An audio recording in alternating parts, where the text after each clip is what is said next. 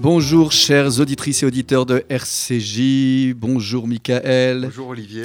Nous voici de retour pour une page de Chavuta, étude en binôme autour d'un texte biblique, une disputation dans le respect du principe de la contradiction et nous essayons à chaque fois euh, de trouver des textes qui fassent émerger euh, l'humanité de nos personnages bibliques et de pouvoir nous inspirer au quotidien pour que nous puissions euh, faire à chaque fois en sorte que notre humanité puisse accompagner notre judaïté. Et c'est pour toutes ces raisons que nous continuons dans le livre de l'Exode. Alors, je rappelle à chaque fois, parce que je sais qu'on nous entend le vendredi, qu'il n'y a aucun rapport avec la paracha de la semaine, la section biblique. Nous prenons euh, des textes qui se trouvent euh, en lien. nous sommes donc dans la section biblique Béchalar et euh, nous nous étions arrêtés la fois dernière sur l'arrivée des enfants d'Israël au sortir de la traversée de la mer Rouge dans la ville de Mara, les fameux eaux amères dont ils ne, qu'ils ne peuvent pas boire. Et c'est à cet endroit que nous voyons que le peuple va réagir avec virulence. Et bien sûr, ils ont soif, ils ne peuvent pas boire, bah, ils se tournent vers Moïse. Lecture du verset 24, chapitre 15, Michael. Vaïlonu Am al-Moshe, les morts manishté. Voilà, le verset est très bref, mais en même temps euh, très violent. Euh, le peuple euh, s'est plaint. Alors littéralement, en fait, c'est le verbe est au pluriel. Ils se sont plaints.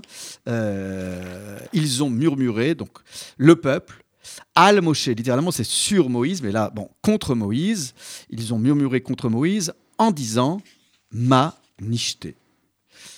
Que boirons-nous? Voilà, c'est cette expression donc violente. Que boirons-nous? Euh, Alors, euh, déjà, on peut s'interroger, euh, Michael, sur euh, cette complainte.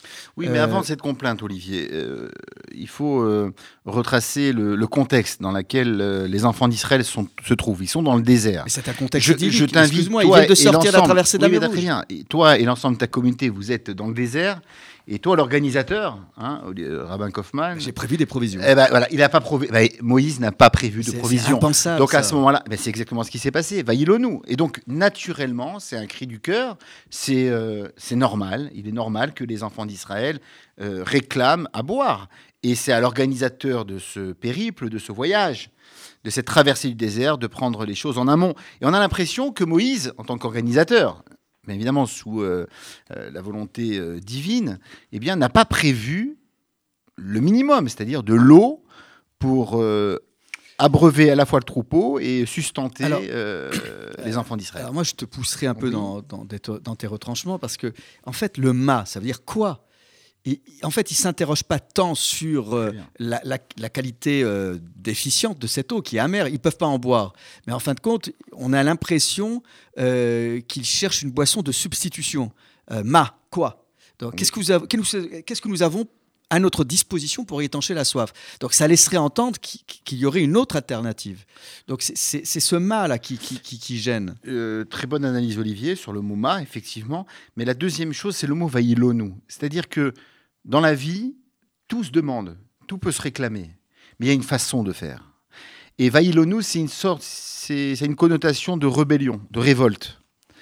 Et, euh, c'est cela, qui va être condamné par, à la fois par Dieu et par Moïse. C'est-à-dire qu'il y a mille et une façons de demander les choses. On peut aller euh, la forme, la forme, euh, est, essentiel et primordial en communication. Oui, tu, as raison, mais je, te le redis, dans le verset précédent que nous avions étudié la fois dernière, on voit, c'est très clair, ils ne peuvent pas boire cette eau parce qu'elle est amère. Et là, on a l'impression qu'ils auraient le choix entre cette eau et autre chose, puisqu'ils disent ma, quoi Comme si Moïse pouvait proposer autre chose que cette eau. Alors en fait, il n'y a aucun, aucun autre choix que celui-ci. elle n'était pas. On a expliqué que eau amère, les eaux amères correspondent à, de l'eau non potable. Et donc, euh, les enfants d'Israël, manichetés, c'est-à-dire, euh, effectivement, j'abonde dans ton sens pour dire que les enfants d'Israël avaient. Euh, tout d'abord, au niveau de la forme, ils avaient pris une posture euh, de querelle euh, et de rébellion à l'égard de Moïse et, euh, d'Aaron. C'est ce qui va être, c'est ce qui va leur être reproché. Mais aussi, il faut prendre en compte, je pense, juger les caves c'est-à-dire juger toujours favorablement notre prochain, et il faut prendre en compte la détresse dans laquelle les enfants d'Israël se sauvent, se plaignent, pardon, et, ça, ça, manque un petit peu de préparation. On a l'impression que c'est un voyage initiatique, cette traversée du désert. C'est euh, des épreuves voulues par le divin pour non pas pour éprouver le peuple par amour, parce qu'on n'éprouve personne. Hein.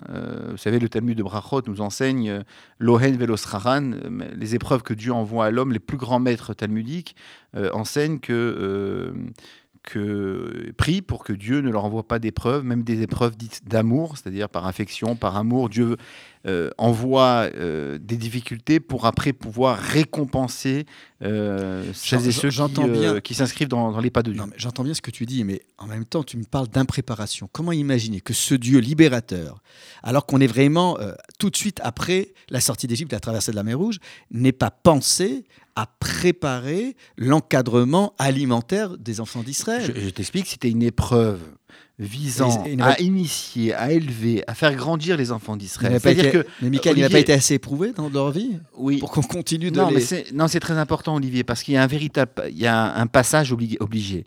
N'oublions pas qu'il s'agit d'un peuple d'esclaves. Euh, le peuple d'esclaves n'avait pas la possibilité d'exiger, de, se plaindre contre leur maître. Donc c'est une, certaine forme de liberté qui, euh, dont les enfants d'Israël font l'expérience déjà, de pouvoir se plaindre de façon, euh, certes, avec beaucoup, beaucoup d'amertume, mais la possibilité leur est offerte de, se plaindre. Et n'oublions pas que c'est la trame de l'ensemble de la Torah, Olivier, tu le sais, à savoir que Dieu voulait euh, inviter les enfants d'Israël à se détacher de l'action miraculeuse divine. Et, euh, c'est la raison pour laquelle plus on avance dans le temps, et puis, et plus le projet divin consiste à dire les enfants maintenant, comme un peuple enfant, tu vas grandir d'un point de vue spirituel, tu vas atteindre, tu vas atteindre la maturité au point où lorsque tu auras besoin de moi, moi ton père, hein, comme un père qui dit à son, enfant, tu as grandi, euh, ne fais plus de caprices, ne te roule plus par terre pour exiger ceci ou cela. Simplement, implore-moi, demande-moi, exprime-toi, parle avec moi, dialogue avec moi dans le cadre de la prière. Et, euh, on, le voit dès à présent, c'est-à-dire effectivement, à la sortie de la mer Rouge, euh, la mort rouge, c'est la mer des joncs, eh bien les enfants d'Israël se plaignent, mais en tout cas, il y a quelque chose de positif, c'est qu'ils s'expriment, ils parlent. Et ils n'attendent pas le miracle. Alors, euh, j'entends bien tout ce que tu dis, mais quand on regarde attentivement le verset précédent, il y a quand même une incongruité, à savoir que le texte biblique euh, nous explique bien que lorsqu'ils arrivent à Mara, ils ne peuvent pas boire de l'eau de Mara, elle était trop amère. C'est pourquoi on nomma ce lieu Mara. Donc là, il y a un problème dans, dans la construction du texte. C'est où ce lieu s'appelait dès le début Mara avant même qu'ils essayent de boire cette eau. Mais là, on est en train d'expliquer, ah non, on l'appelle Mara parce que c'est l'origine du mot, c'est mar, hein, comme le maror, c'est l'amertume. Mm. Donc, euh, ce lieu est associé à l'amertume parce que eux ont trouvé le goût amer. Donc, on voit bien que ce lieu n'était pas disposé à incarner l'amertume. Donc, cela voudrait dire qu'en fait, Dieu avait bien préparé ce lieu comme pour accueillir les enfants d'Israël dans la douceur et non pas dans l'amertume, mais que, alors c'est peut-être une forme d'impréparation psychologique, que n'étant pas préparés psychologiquement à l'attente, à la patience, alors ils, sont allés un peu vite en besogne et que leur complainte euh, était plus une réaction, euh, je dirais, à la vacuité du désert que euh, précisément une sensation d'amertume. Parce qu'en fin de compte, est-ce que les eaux étaient vraiment amères? Quand on voit comment Moïse va les adoucir, on peut s'interroger sur le fait que les enfants d'Israël avaient le goût amer de l'esclavage encore en bouche.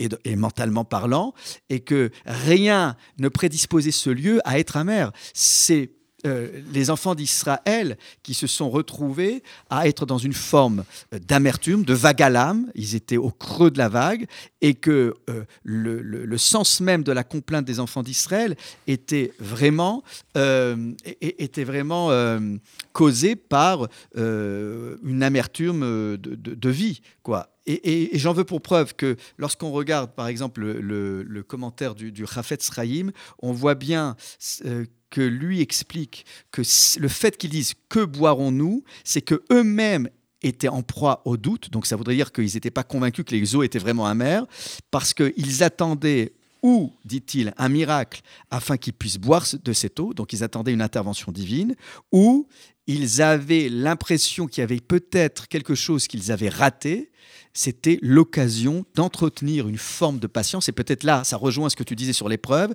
l'épreuve de patience, euh, la patience, euh, la foi, chevillée au corps, pour peut-être attendre l'étape suivante, pour enfin manger et boire à profusion.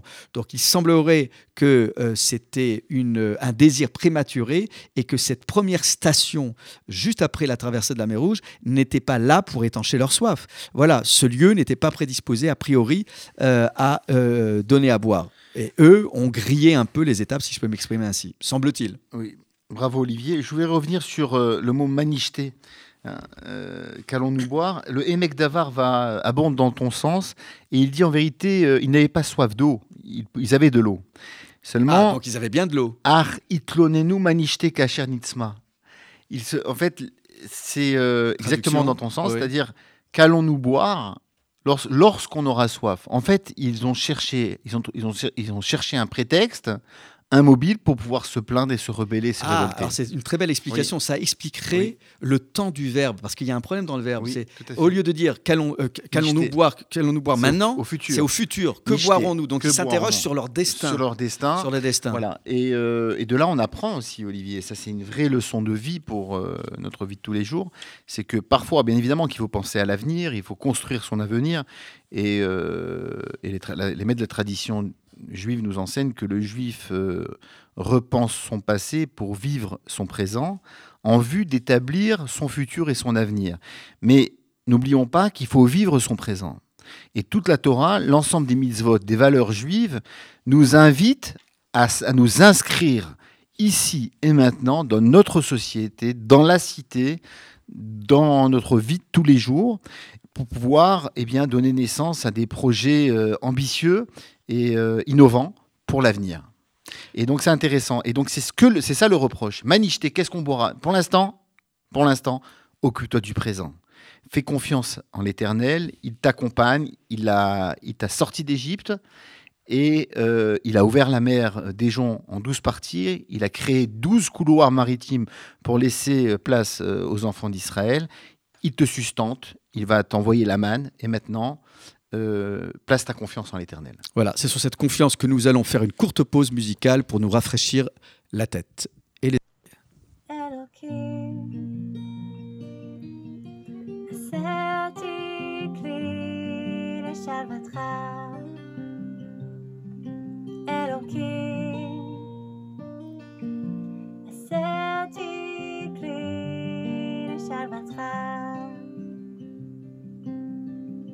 במקום שבו מקננת שנאה, תן לי לזרוע אהבה.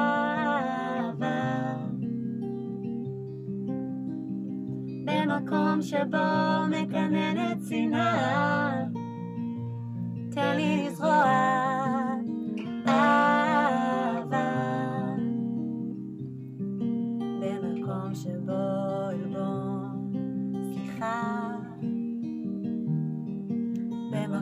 שבו סכסוך אחדות. במקום שבו טעות אמת. במקום שבו ספק אמונה. במקום שבו ייאוש תקווה. במקום שבו צללים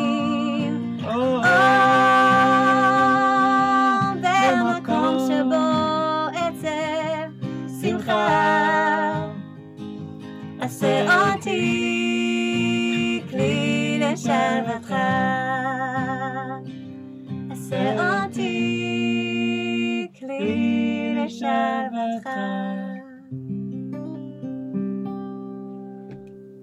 Voici de retour après cette page rafraîchissante musicale. Alors c'est intéressant euh, euh, ce que tu disais, Michael, juste avant la pause musicale. C'est voilà, préoccupons-nous du présent. Voilà. Et c'est intéressant parce qu'on pourrait imaginer que euh, voilà, le judaïsme nous invite aussi à, à chaque fois nous projeter dans un avenir parfois parce que incertain qui pourrait euh, nous dérouter. Donc, occupons-nous du présent. Et c'est intéressant parce que dans, dans ces temps incertains Oui, de, de pandémie, où à chaque fois on veut une réponse. Qu'est-ce qui va se passer dans cinq mois? À tel point qu'on a forcé un peu la main de notre président. Maintenant, il nous a dit à l'été, tout le monde sera vacciné. Bon, c'est c'est des engagements qui sont difficiles à prendre. Et les gens ont-ils vraiment besoin euh, d'avoir quelque chose d'aussi précis sur un avenir dont on sait qu'il est incertain?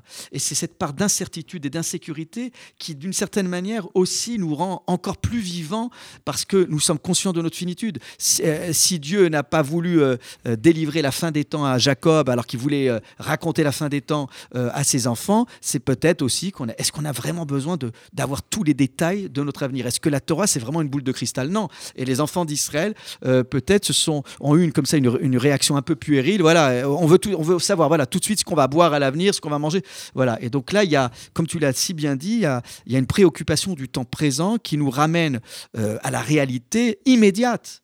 Alors je dis pas qu'il faut pas se projeter, on doit être visionnaire, mais là franchement euh, dans le désert, euh, se projeter loin dans l'avenir, c'est une question euh, Oui, périlleuse. et surtout en, en cette période anxiogène, on, on doit, voilà, on doit veiller à vivre notre présent avec, avec richesse. Et le monde se construit aujourd'hui et non pas demain. Il se, il, se, il se construit à chaque instant, à chaque moment de vie passée. Pour le judaïsme, chaque minute de vie, chaque instant de vie est précieux. Et donc, il faut, euh, il faut le vivre. Il faut vivre ce moment avec beaucoup d'intensité, notamment de force et de lumière spirituelle. En somme, le changement c'est maintenant. Le changement, c'est tout, tout, tout, Tout le de temps. suite. Oui, Oui, exactement. c'est tout le temps, c'est perpétuel. Exactement. Exactement. Très bien, très bien. Et euh, J- J'ai toujours oui. l'habitude de dire que, pour prendre une image du monde médical et scientifique, euh, euh, le judaïsme considère que l'homme s'inscrit comme un électroencéphalogramme. Il y a des hauts et des bas. Euh, le bonheur, c'est euh, euh, c'est plusieurs petits moments de bonheur qui sont, qui doivent être mis côte à côte. Et il n'y a pas une jouissance, un bonheur, un plaisir éternel. Et c'est ça aussi qui donne de la valeur à la notion de joie, de bonheur, d'amour, d'amitié. C'est justement ces, temps T, ces instants que, que l'on attend avec impatience. Il faut parfois provoquer le destin pour vivre euh, avec euh, beaucoup de, de, de chance, de privilèges ces, euh, ces moments. Le monde parfait n'existe pas. C'est ça, l'amour parfait n'existe pas, l'amitié parfaite n'existe pas. Il faut arrêter de revoir les séries euh, oui, télévisées euh, origine US euh, où tout, le monde, tout, tout, tout, tout le monde réussit au premier coup, etc. C'est-à-dire que le, voilà, l'échec fait partie de la réussite. C'est important de souligner, Olivier. oui, c'est c'est une idée. euh, Surtout pour nos jeunes. C'est une idée très profonde que, Oui. tu, que tu nous proposes parce que euh, il y a, il y a euh, c'est vrai, euh, ce désir d'éternité Oui. qui est commun à toutes les religions. Mhm. Sauf que nous, d'une certaine manière, on propose le paradis tout de suite. C'est-à-dire que c'est un paradis terrestre. C'est-à-dire que c'est à nous de construire au présent. Le On a- paradis, il est là. Voilà, il est là, il est tout de suite, il est devant nous. Et c'est la raison pour laquelle, dans les cinq livres de la Torah, on ne parle pas de, du Messie. On ne parle pas du. Oui, On ne parle pas de euh, la résurrection des morts, de la Mm. vie, de, la vie au-delà. Alors, il y a des allusions, il y a des petits clins d'œil, mais la Torah veut nous apprendre à vivre avec intensité notre présent et plus que ça, elle condamne celles et ceux qui, euh, qui euh, pensent à l'avenir et au devenir, au lendemain, au surlendemain. C'est-à-dire, elle te dit, c'est ici. Hein, attendre le Mashiach, vivre que pour le Mashiach lorsqu'il arrivera. Maïmonide, dans son euh, code, le Mishneh Torah, dit quelque chose d'assez incroyable. Il nous donne les grandes lignes de l'époque messianique et de la résurrection, etc. Mais il nous dit une formule, une formule qui est euh, lapidaire, mais qui est très profonde, Olivier, qui nous dit on ne sait pas jusqu'au moment où on le vivra. Parce qu'aucun regard, aucun œil, Aïn l'aura atteint, aucun œil ne l'a vu et ne sait exactement ce qui se passera. Il faut y croire. On sait qu'il y a une fin de l'histoire. On sait qu'il y a on vivra une époque euh, où la justice régnera, non pas au profit du seul peuple juif, mais de l'ensemble de l'humanité. Et euh, il faut y croire. Maintenant, comment ça va se passer dans les détails? Eh bien, il faut le vivre. Oui, en somme, ce, souci d'éternité, ce désir d'éternité, on peut euh, l'acquérir euh, au présent. Voilà. Et les enfants d'Israël ont sûrement eu besoin aussi de se sentir vivants, mais euh, avec cette éternité qu'on leur avait enlevée en Égypte. Donc, on peut comprendre d'une certaine manière qu'ils ils se projettent dans un futur qui pourrait les dépasser et leur donner l'impression vraiment d'être éternels, eh bien, euh, c'est peut-être là euh, l'égarement temporaire dans lequel se, trou- se- se- se trouvent les enfants d'Israël. Mm. Euh, alors, c'est intéressant cette opposition entre le singulier et, et- et le pluriel. Le sujet du verbe est au singulier, c'est le peuple. Mais le verbe est conjugué au pluriel. Comment on peut entendre ça, cette pluralité euh, face à la singularité? C'est très intéressant. C'est- C'est-à-dire que la force des enfants d'Israël, c'est ils étaient divisés parce que chacun avait soif, mais lorsqu'il euh, s'agissait de- d'exprimer cette demande, c'était une demande unitaire. Manishté, euh, c'est le peuple dans son ensemble euh, qui exige de l'eau. C'est ça. Et donc, ça veut dire que, si j'entends bien ton commentaire, c'est que, d'une certaine manière, il y a discorde, il y a des, des- des rivalités, euh, parce que quand on a soif ou on a faim, euh, bah, chacun pense un peu à, à soi, et donc du coup, il y a une opposition des, des individualités, mais au bout du compte, euh, la, la plainte est menée au nom, Mhm. au nom du peuple. Je, je te rappelle, Olivier, ce que nous donne comme enseignement Maïmonide. Euh, non, je ne crois pas que c'est Maïmonide, c'est le fils de, Ma- de Maïmonide, Rabbi Abraham, euh, fils de Maïmonide. Euh, au sujet, tu sais très bien que Moïse ne- n'entrera pas en terre d'Israël. Dieu va lui fermer l'accès à la terre d'Israël, à cause d'un épisode aussi lié à l'eau, Olivier. Mm. C'est-à-dire que le peuple aussi a soif dans le désert.